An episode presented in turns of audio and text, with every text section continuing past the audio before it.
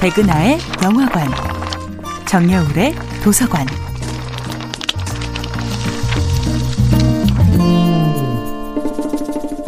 안녕하세요.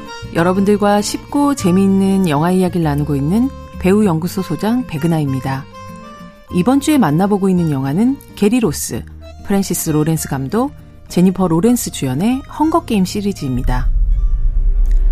이 영화는 총 3권으로 구성된 작가 수잔 콜린스의 동명의 판타지 소설 헝거게임을 원작으로 하는데요. 2008년 헝거게임을 시작으로 캐칭파이어, 모킹제이라는 3부작으로 출간되면서 뉴욕타임즈 베스트셀러로 3년 이상 이름을 올렸고 2,600만 명이 넘는 독자들을 이 살상의 게임으로 불러들였죠. 그리고 소설은 곧 영화로 제작에 착수되었습니다. 영화 헝거게임 시리즈는 총 4부작으로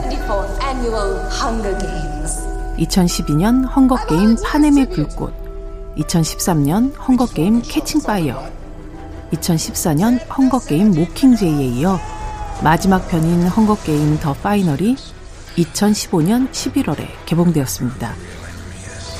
1편인 판엠의 불꽃이 전 세계적으로 7억 달러, 2편인 Catching Fire가 8억 달러의 수익과 신드롬을 일으키면서 미국에서는 아이언맨, 토이스토리보다 파급력 있는 시리즈물이라는 평가를 받게 되었죠.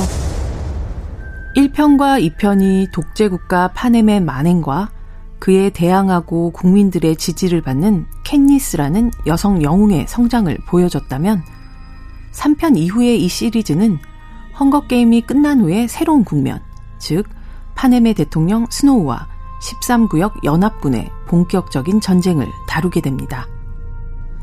이 시리즈의 주인공인 소녀 캔니스는 게임판에 평범한 말이 되길 거부합니다.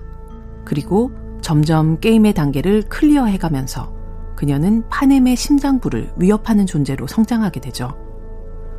그리고 그녀를 따르는 혁명의 동지들과 함께 이 싸움은 더 이상 혼자만의 서바이벌 게임이 아니라 모두의 혁명으로 들불처럼 퍼져나갑니다.